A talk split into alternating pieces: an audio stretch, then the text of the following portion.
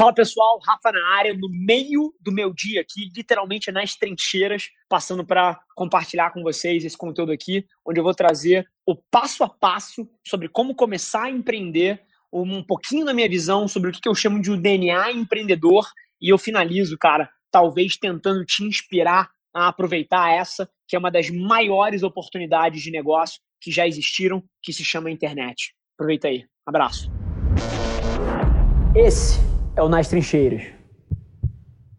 A gente vive a maior era da história para você empreender. Nunca antes na história tiveram as condições e as ferramentas e o acesso para você empreender, seja dentro de uma empresa, um intraempreendedor, ou seja fora dela, tomando risco na tua cara mesmo. Por quê? Algumas coisas do lado econômico. Taxa básica de juros nos menores patamares da história. Então o dinheiro precisa encontrar formas mais rentáveis de ser investido. Aonde isso é feito? Na economia real, nas empresas, no empreendedor. Então tem muito dinheiro querendo apoiar iniciativas bacanas. Primeiro ponto. Segundo ponto, a internet. Cara, a internet, ela é o maior fenômeno sociocultural da história. A minha história, o que eu fiz nos últimos dois anos construindo uma porrada de empresa grande, nas costas da internet não era para ser possível. Se eu vivesse na era dos meus avós, isso não tinha acontecido. Se eu fosse o meu avô, por mais talento, garra e etc que eu tivesse, eu não ia ter feito nada disso.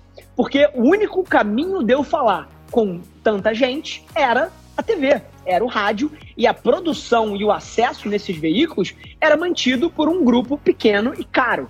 Então, pessoas comuns como nós, mas assim, isso não era para ser normal. E eu lembro muito claro quando eu entendi a dinâmica que as redes sociais proporcionavam, isso foi lá em 2013. Eu mandei um DM do LinkedIn que chama in-mail, in, um inbox lá do LinkedIn, pro Obama.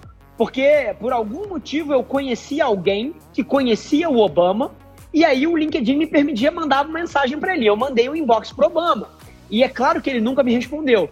Mas assim, mas o fato de que isso é possível, que existe uma chance, por menor que fosse, dele olhar aquela mensagem, dele engajar numa conversa, isso mostra o cenário. E aí, a partir daí, eu tive, cara, inúmeros casos de sucesso. Eu não vim de família muito rica, eu não vim de família de acesso, eu não conhecia uma pancada de gente, e todos os relacionamentos que eu tenho hoje em dia, as pessoas às vezes olham para mim e falam assim: caralho, Rafa, você é bem conectado pra caralho.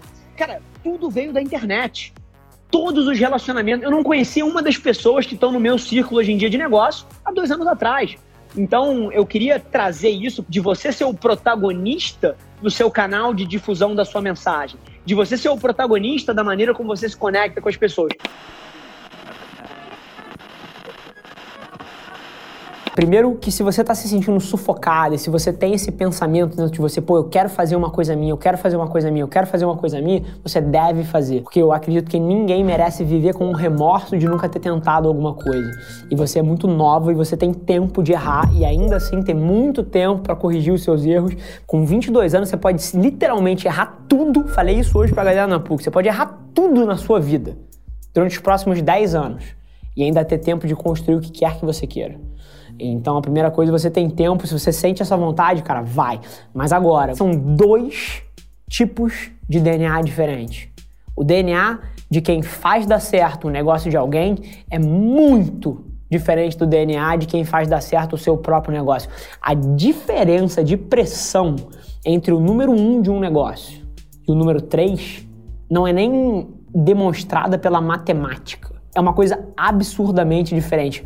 Um fundador, o cara que bota a grana dele na reta pelo negócio, versus alguém que executa alguma função dentro daquele time, mas que não perde nada se aquela estratégia der muito errado ou que não tem o dele tão comprometido e entrelaçado com o sucesso do negócio é muito diferente. Vou dar um exemplo meu aqui de eu conseguir botar a cabeça no travesseiro há três anos e meio atrás com 3 milhões de dívida no banco e dormir e estar tá aqui no dia seguinte muito diferente da capacidade dos meus funcionários que trabalhavam aqui e estavam ganhando o salário deles mês após mês. Então é outro mundo. O DNA do empreendedor é muito diferente. E eu não falo isso para te desencorajar de maneira nenhuma. Eu falo isso porque é real. E a narrativa que está sendo pintada é de que todo mundo pode, todo mundo deve, todo mundo vai lá e faz. Não. É muito diferente você ser o número 1 e o número 3, 4, 5, 6, 17. E mais uma vez, eu acho que a gente deve otimizar essa equação sempre para felicidade. Não para dinheiro, não para reconhecimento externo, para felicidade. Autossabotagem e procrastinação. Cara, esquece essas palavras. Esquece, tem tanto guru falando merda sobre esses temas, tentando te dar um hack. Faz uma lista no dia anterior e já acorda e risca a primeira, faz alguma coisa, faz a sua cama. Cara, vai tomar no cu. Tudo isso, cara, pode funcionar durante um dia, dois dias, três dias, mas se você não tiver propósito na vida, e mais uma vez, propósito é uma palavra que tá puta batida também, eu tô até na busca por uma palavra melhor. Se alguém tiver uma ideia aí, por favor, me manda. Mas se você não tiver propósito, você vai fazer esse hack durante um, dois, três dias e vai parar. Porque aquela jornada não faz sentido para você. Então, autossabotagem e procrastinação nada mais é do que uma constatação, um feedback da vida que você ainda não encontrou um caminho que você quer seguir. E não tem nada de errado nisso. E parem de dar conotação negativa para um processo de exploração que todo mundo passa. Todo mundo passa por esse momento onde você não sabe muito o que você quer fazer da vida. E é óbvio que você não vai ter a energia que eu tenho se você ainda não descobriu o que te move. Mas isso é normal. Então, pelo amor de Deus, parem de dar conotação negativa para uma coisa que todos os seres humanos que pisam na Terra passam. Isso é normal, é igual crescer. É igual, cara, crescer cabelo, ganhar pentelho, todo mundo passa. Não tem nada de errado com procrastinar, com autossabotagem, se você está nessa jornada de exploração. Agora, se você tem 40 anos e você está sentado vendo Netflix em vez de ganhar dinheiro para ajudar a sustentar a tua casa, aí tem alguma coisa errada com você. Mas a maioria das vezes, as pessoas que me trazem isso são pessoas de 20 anos que estão trabalhando, que estão fazendo coisa. Só sentem-se, vou colocar lá, menores numa comparação comigo, porque elas me olham e me veem, caralho, trabalhando de 4 da manhã às 10 da noite. Mas saiba que todo mundo que você vê fazendo o que eu faço é porque tem um propósito muito forte e sabe exatamente o que quer tirar da sua vida.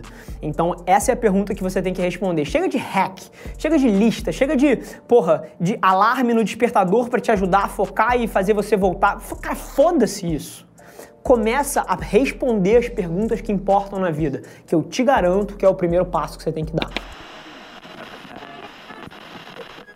A gente vive uma era, meu irmão, que empreendedorismo não é mais um, um sonho longínquo para 100% da população brasileira. Obviamente que, independente de você ter nascido numa família que mora na Faria Lima ou na Vieira Soto, ou porra, na Rocinha, ou na Baixada, ou na Zona Leste de São Paulo, assim, aonde quer que você nasceu, eu acredito que o empreendedorismo pode ser uma ferramenta para transformar a vida de uma pessoa. E para cada ponto que me contam do tipo, ah, mas eu nasci sem privilégio, ah, mas eu nasci em família pobre, ah, meu pai era alcoólatra, ah, minha mãe me abandonou. Cara, eu te aponto 247 outras pessoas que chegaram lá nas mesmas condições, e eu não tô aqui querendo dizer que isso é pequeno, isso é relevante pra caralho, e sair de trás é sempre um desafio. Mas no final do dia, assim, o Conde fala muito isso. Bicho, o mercado não liga se a tua mãe te bateu, se o teu pai era alcoólatra, se você nasceu na Vira Soto ou na favela, assim, literalmente o mercado não liga. E ele vai te bater igualzinho, então você não pode ter pena de você e você tem que entender no final do dia que até talvez o que você atualmente classifique como um ponto que tá te fazendo largar de trás, na verdade seja a maior vantagem competitiva que você vai ter, porque o moleque que cresceu cheio de regalia, cheio de leite com pera e cheio de mimo, duvido que ele tenha a garra de que alguém que veio lá de trás e construiu o próprio caminho. Esse foi mais um episódio da nossa experiência em áudio e como eu já falei, eu adoraria saber que você está gostando do que a gente está compartilhando por aqui. Então não esquece, se você está tirando valor desse conteúdo, ia significar o um mundo para mim, que você tirasse um print da sua tela, postasse no stories me marcando e aproveita para ir na sua plataforma favorita também e deixar um rating de cinco estrelas e um comentário lá, ajudando a gente a construir essa comunidade tão vibrante que move o Brasil para frente através do empreendedorismo e que fala desse Brasil que dá certo. É um prazer ter vocês comigo e a gente se vê vê no próximo episódio do podcast.